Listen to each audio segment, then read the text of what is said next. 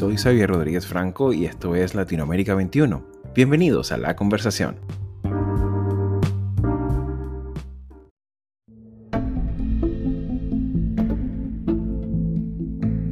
Con la ininterrumpida deriva autoritaria del Estado venezolano, la violación masiva de los derechos humanos y la expansión regional de sus efectos, la búsqueda de medios de resolución pacífica se ha convertido en una causa en sí misma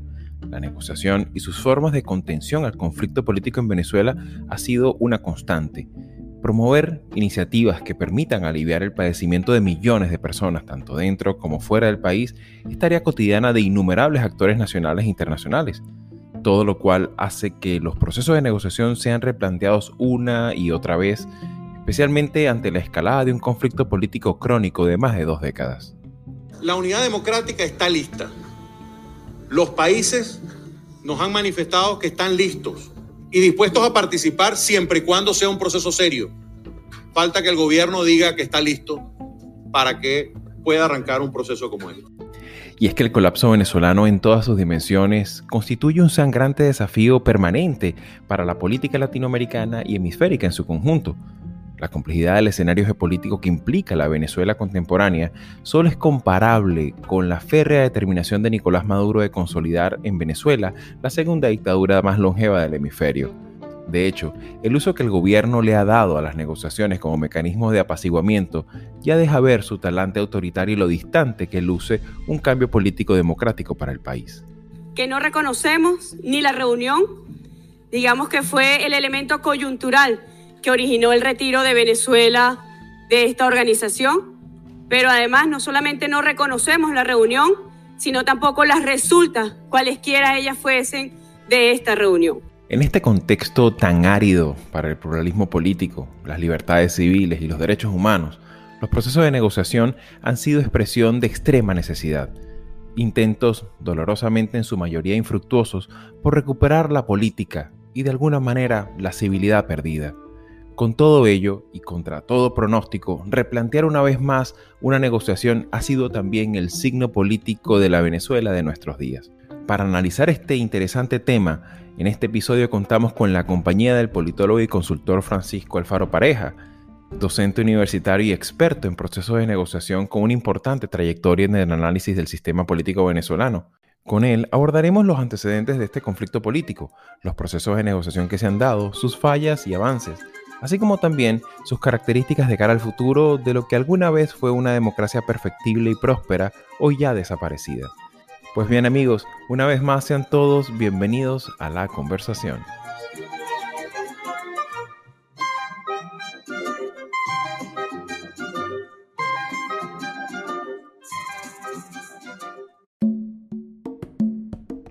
Pues bien amigos, me acompaña el día de hoy para este episodio el colega y amigo de la Universidad Central de Venezuela, el profesor Francisco Alfaro Pareja. Bienvenido a Latinoamérica 21. Muchas gracias Javier por la invitación a este espacio eh, que bueno que se está abriendo paso eh, para informar a América Latina de temas tan complejos de una manera didáctica y diáfana. De Venezuela se pueden hablar muchas cosas, ¿no? Y sobre todo eh, en, los últimos años cada vez más se ha tornado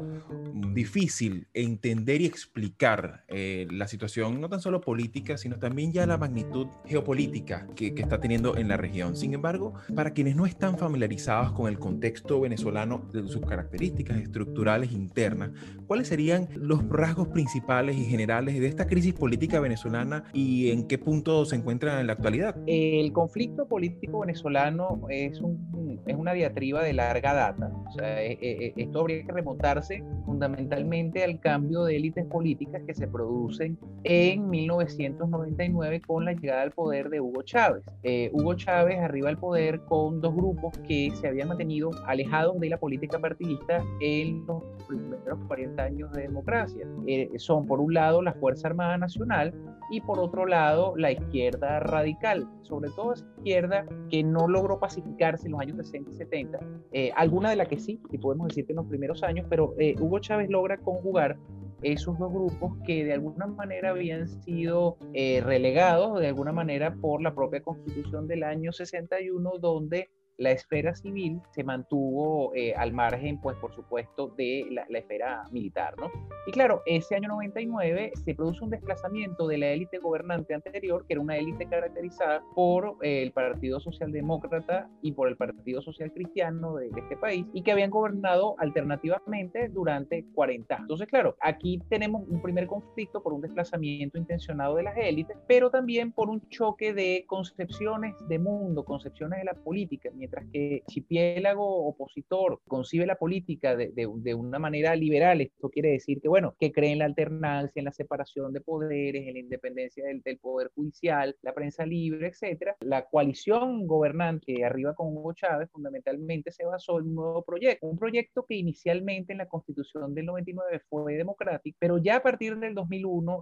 se fue avanzando hacia un proyecto revolucionario que ellos han denominado pues el socialismo del siglo XXI y que eh, tiene elementos muy complejos, como por ejemplo es la, la unión cívico-militar, mientras que en los países democráticos la esfera civil y la esfera militar está muy bien definida de a, de a qué se dedica cada uno. Desde el año 2001 a, 15, eh, eh, a la actualidad pues se fue incrementando esto con, eh, mayor, con mayor fuerza. Eh, ya si avanzamos en el tiempo, podemos decir que a partir del año 2016 Venezuela entró en una fase eh, más compleja de su conflicto que se ha denominado la crisis humanitaria compleja. ¿Por qué crisis humanitaria compleja? Porque es una crisis que es producida no por un desastre natural, no por un conflicto interestatal o un conflicto, una guerra civil, sino por un conflicto político crónico que no ha logrado ser resuelto y por la desinstitucionalización del país, ese agravamiento que se produce sobre todo a partir del año 2016, eh, que es cuando la oposición logra controlar la Asamblea Nacional, se cronifica y por eso es que vemos que a partir de ese año se incrementa hasta el día de hoy de una manera dramática la migración de venezolanos por todo el continente y por todo el mundo. Claro, y precisamente en este momento, pues en el que esta situación de,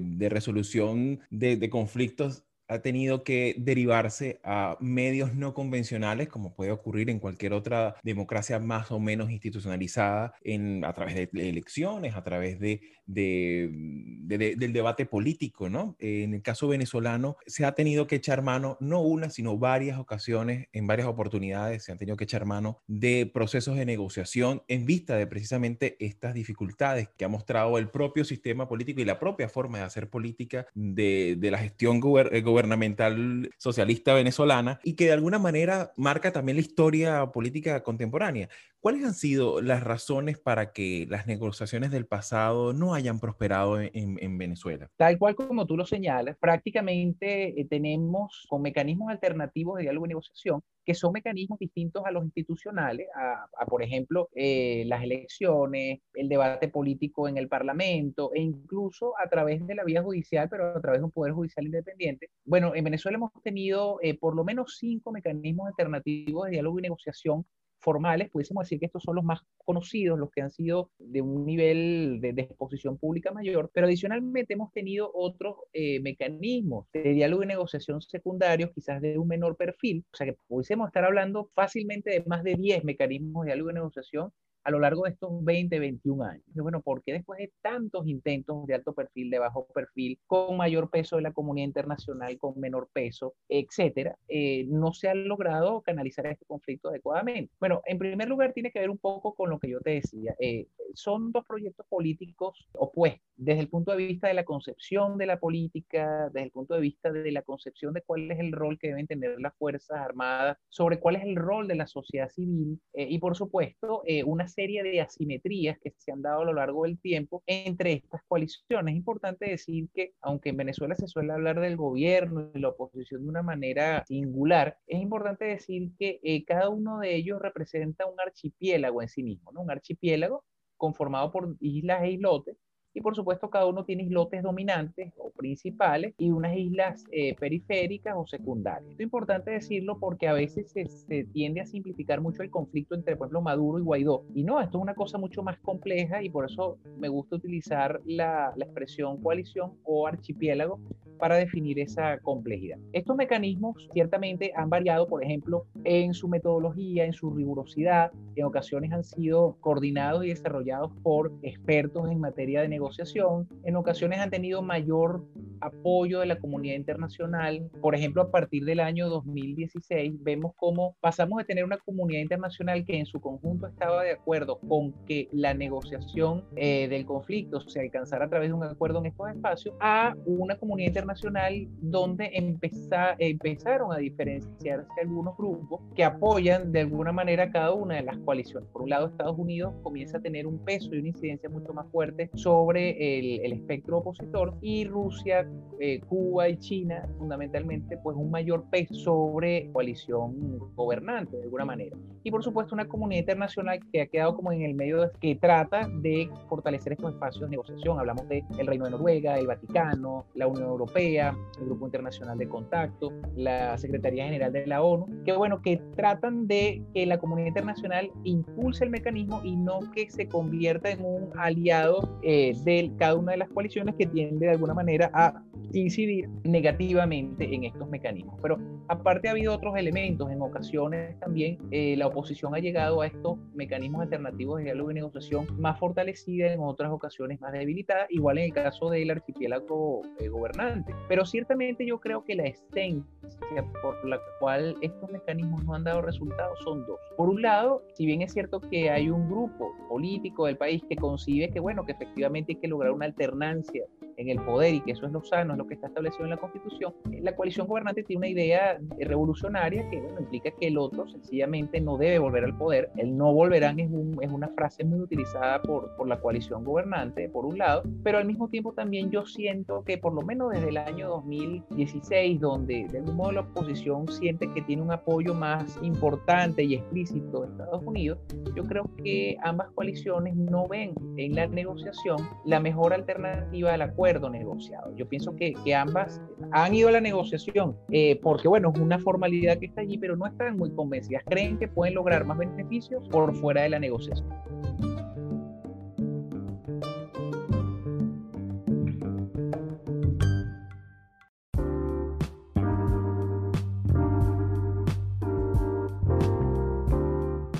Latinoamérica 21 es un medio independiente y plural comprometido con la democracia y la libertad de expresión, que produce textos de análisis y opinión escritos por expertos sobre temas políticos, económicos y sociales de América Latina.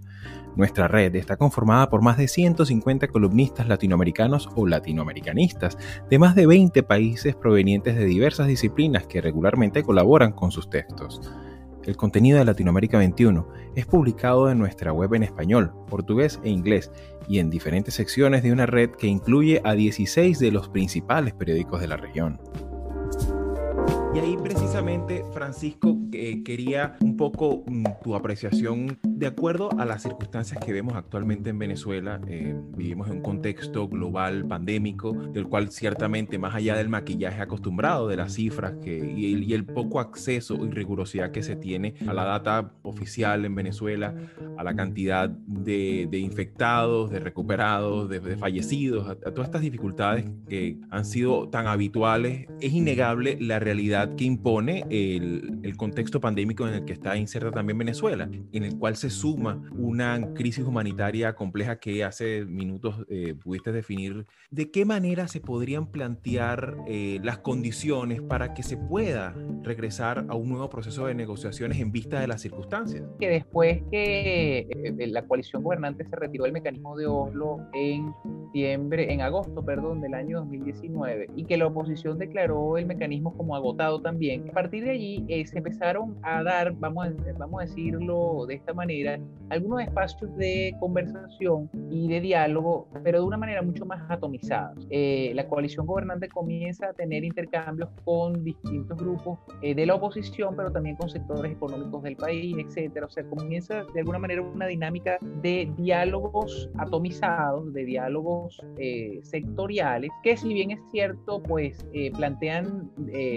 vamos a decir así, los problemas y las angustias de cada uno de estos sectores por separado, evidentemente debilitan de algún modo la posibilidad de que, de que esas negociaciones sectoriales puedan tener una incidencia en una negociación macro, en una negociación del conflicto político de fondo. ¿no? Yo creo que una de las cosas a las cuales se debe apuntar justamente, por lo menos en la coalición opositora, es a retomar la unidad eh, eh, basado, por supuesto, en una estrategia común, pero una estrategia que creo que es fundamental que sea factible eh, porque también se, han, se, ha partido en ocasiones de estrategias idealizadas, eh, poco realistas, ¿no? Que de algún modo lo que hacen al final es terminar de alejar a la gente, terminar de que la gente pierda la, la, la confianza que le queda en que esto de algún modo puede resolver. Desde el año pasado hemos visto acercamientos entre sectores de la oposición y sectores del gobierno en torno al tema humanitario, en torno al tema, por ejemplo, de la pandemia, de eh, los insumos para los, eh, los médicos, las enfermeras, los que están en primera línea de batalla, y al mismo tiempo en días recientes o en meses recientes para el tema de la vacuna. Estos acuerdos que suelen darse en negociaciones que son de muy bajo perfil, de alto nivel, pero de muy bajo perfil, suelen ser saboteadas por diversos sectores. Eh, insisto, recordemos que estamos hablando de dos archipiélagos. Entonces, en ocasiones eh, está en marcha una negociación y uno ve a los principales voceros eh, lanzándose, vamos a decir así, acusaciones graves, acusaciones muy duras, y uno a veces puede decir, bueno, ¿qué está pasando? Bueno, hay algunos analistas que señalan que eh, las negociaciones pueden seguir avanzando, pero claro, ellos tienen que seguir diciéndole a sus barras bravas, a sus seguidores más eh, enardecidos, que bueno, que esto no es así, que, que no se está negociando con el enemigo, etcétera, para que estos sectores se queden tranquilos. Pero también hay que decir que se dan esa procesos de sabotaje mucho más importantes. Por ejemplo, en Venezuela tenemos ya como año y medio, dos años tratando de que el mecanismo humanitario, que es el mecanismo en el cual participan Naciones Unidas eh, con sus distintas agencias y una serie de organizaciones no gubernamentales nacionales e internacionales, hablando de más de 50 organizaciones, tengan un espacio, eh, vamos a decir así, protegido desde el punto de vista jurídico, un espacio que les permite realizar su labor humanitaria, atendiendo la pandemia, atendiendo los temas de salud y de alimentación de una manera segura. Y sencillamente vemos que en ocasiones, bueno, detienen y se llevan presos a personas de organizaciones no gubernamentales, les decomisan insumos, medicinas, etcétera, y después por, de algún modo, eh, gestiones de funcionarios del propio gobierno, estas personas son liberadas. Realmente uno no sabe al final si el propio gobierno juega al policía bueno y al policía malo o realmente adentro de ese archipiélago hay diferencia eh, entre distintos grupos que unos ven la labor humanitaria como algo necesario y otros que lo ven como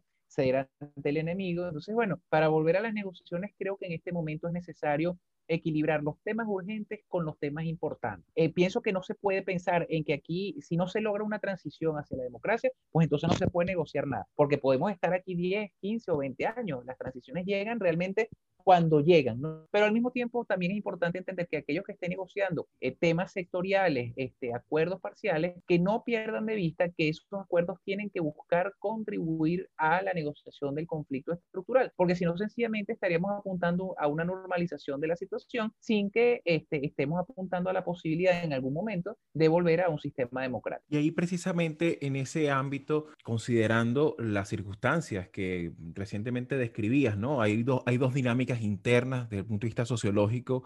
eh, muchas veces contrapuestas, que es por una parte esa intención de apaciguamiento que tiene el gobierno, ¿no? Y que, que lo, ha, mantenido sostenidamente en, muchos de sus, eh, en muchas de sus participaciones en rondas de negociación, así como también, por otro lado, hay otro elemento divergente que, como lo comentabas, y ese, y ese ejemplo del archipiélago es muy ilustrativo sobre esto, la labor de contención a los grupos más radicales y los más, por decirlo de alguna manera, más desafectos a la, a la propia idea de negociación como mecanismo, ¿no? a, la, desconfianza de la, de, a la negociación como posibilidad. Y en virtud de, esta, de estas dinámicas, ¿no? si se dieran las circunstancias en la actualidad en la que sea factible, ¿qué debería continuarse haciendo y qué debería incorporarse eh, en, este, en este tipo de procesos y qué otros aspectos no deberían seguir estando? Mira, yo creo que eh, lo primero que hay que entender es que el conflicto en Venezuela, al ser un conflicto crónico, un conflicto inextricable, eh, ¿qué quiere decir? Es un conflicto que ha sido difícil de abordar desde distintas perspectivas, mecanismos, etcétera. Yo creo que es necesario entender que es muy probable que eh, la resolución del conflicto, si la entendemos como volver a un sistema democrático, puede ser una cosa de mediano o largo plazo. Yo creo que esto hay que entenderlo porque la expectativa de tener un cambio en el corto plazo y a veces en el cortísimo plazo ha hecho mucho daño. Yo creo que esto es lo primero que habría que tener claro. Lo segundo, eh, yo creo que es necesario que los actores que se sienten en la mesa, por un lado, tienen que tener convencimiento y voluntad política de, de, resolver el conflicto a través de la negociación, porque nada se hace yendo a una negociación pensando que efectivamente se puede lograr algo mejor por fuera de esa mesa. Eh, sencillamente estaríamos jugando pues a perder el tiempo. El gobierno ha jugado durante mucho tiempo y en varias ocasiones al apaciguamiento y ese es un temor que, que, que está totalmente justificado por la oposición, ¿no? Yo creo que eso es así, pero también es importante decir que desde que eh, por lo menos el 2016 el peso de Estados Unidos eh, comenzó a apuntar hacia la posibilidad de,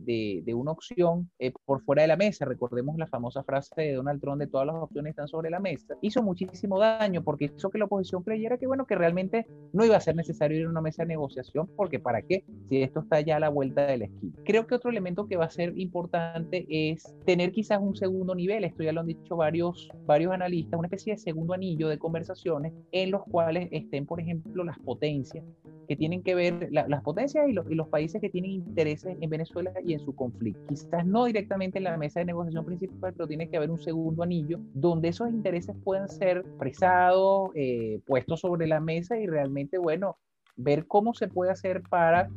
de alguna manera satisfacer parte de esos intereses sin que sean lesivos a los intereses nacionales. Yo creo que eso es un tema allí muy eh, importante. Otro tema que es, fundamental es entender que la solución, o sea, la salida electoral es importante, es indispensable, pero no es suficiente. En Venezuela hemos tenido muchas elecciones en los últimos 20 años unas competitivas, otros otras poco competitivas y otras, las últimas, para nada competitivas. Pero lo que se ha demostrado es que una salida electoral por sí sola no resuelve el conflicto. Supongamos que hay un cambio de gobierno y gobierna la oposición, si no se logra, por ejemplo, eh, garantizar eh, medidas para el día después, para una transición, para la entrega del poder, eh, garantizar un proceso de amnistía, sin que eso signifique leyes de punto y final, sino que también impliquen, por ejemplo, procesos de justicia transicional, donde el que gane no se lleve todo y el que pierda no lo pierda todo. Si no se trabaja en esos espacios para reducir la confrontación, el conflicto no va a cesar. Entonces es importante tener en cuenta. Y finalmente pienso yo que es importante ir apuntando a eh, esto que decía anteriormente. Creo que hay que equilibrar lo urgente, como es el caso de la pandemia, los temas de salud, la alimentación, eh, el tema, los temas económicos que son urgentes, o sea, si esto se sigue deteriorando va a ser cada vez peor, pero sin perder de vista el tema importante que es el político, que tiene que ver con la reinstitucionalización del país y volver al camino democrático. Entonces, claro, hay que ir haciendo ambas cosas. resumir la complejidad mm, de la situación venezolana y la actualidad en, menos de 25 minutos, en realidad es bastante, es un desafío importante, pero te agradezco muchísimo tu comentario, tus apreciaciones y, y bueno, esperamos por, y ciertamente por la naturaleza sobre todo la naturaleza regional de las implicaciones que tiene el tema Venezuela y el impacto que cada vez va, teniendo con el paso de los años y la no resolución de muchos conflictos a, lo interno de Venezuela, seguramente va a ser eh, para una próxima oportunidad, Francisco. Muchas gracias por la invitación.